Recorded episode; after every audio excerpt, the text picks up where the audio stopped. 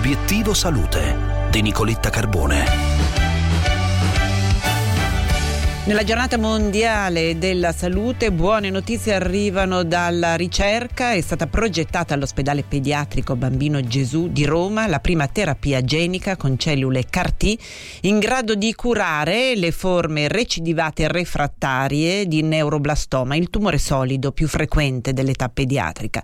Commentiamo i risultati dello studio pubblicato sul New England insieme al professor Franco Locatelli, responsabile dell'area di ricerca e area clinica di oncoematologia oncologia, terapia cellulare, terapia igienica e trapianto emopoietico del bambino Gesù e ordinario di pediatria presso l'Università Cattolica del Sacro Cuore. Professor Locatelli, buongiorno e grazie per essere con noi. Grazie a lei per l'invito, buongiorno e buona Pasqua a lei e a tutti i suoi radioascoltatori. Abbiamo preparato con un lavoro tutto condotto in ambito accademico una sequenza di DNA che si chiama costrutto per modificare geneticamente i linfociti dei pazienti che ha delle caratteristiche di assoluta novità perché è un costrutto di terza generazione, cioè ha due domini costimolatori che sono fondamentali per ottimizzare la funzione dei linfociti.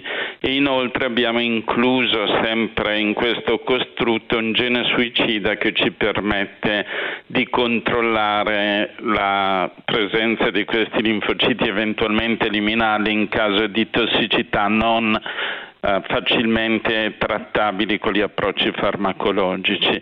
Nella fase 1 dello studio abbiamo identificato la dose raccomandata che è di 10 milioni di cellule CAR-T pro chilo e nella fase 2 abbiamo arruolato ulteriori 18 pazienti per un totale di 27 documentando che in questi pazienti che hanno una aspettativa di vita che non va oltre il 5-10% a due anni dalla documentata refrattarietà o ricaduta, noi siamo stati in grado di ottenere delle sopravvivenze che eh, sono nell'ordine del 40%. Quindi professore questo studio costituisce una chiara evidenza dell'efficacia delle cellule CAR-T anche nei tumori solidi e apre possibili scenari di trattamento anche per altri tumori solidi, professore? Assolutamente, tant'è che adesso attiveremo uno studio con uh, lo stesso tipo di cellule CAR-T in diversi sottotipi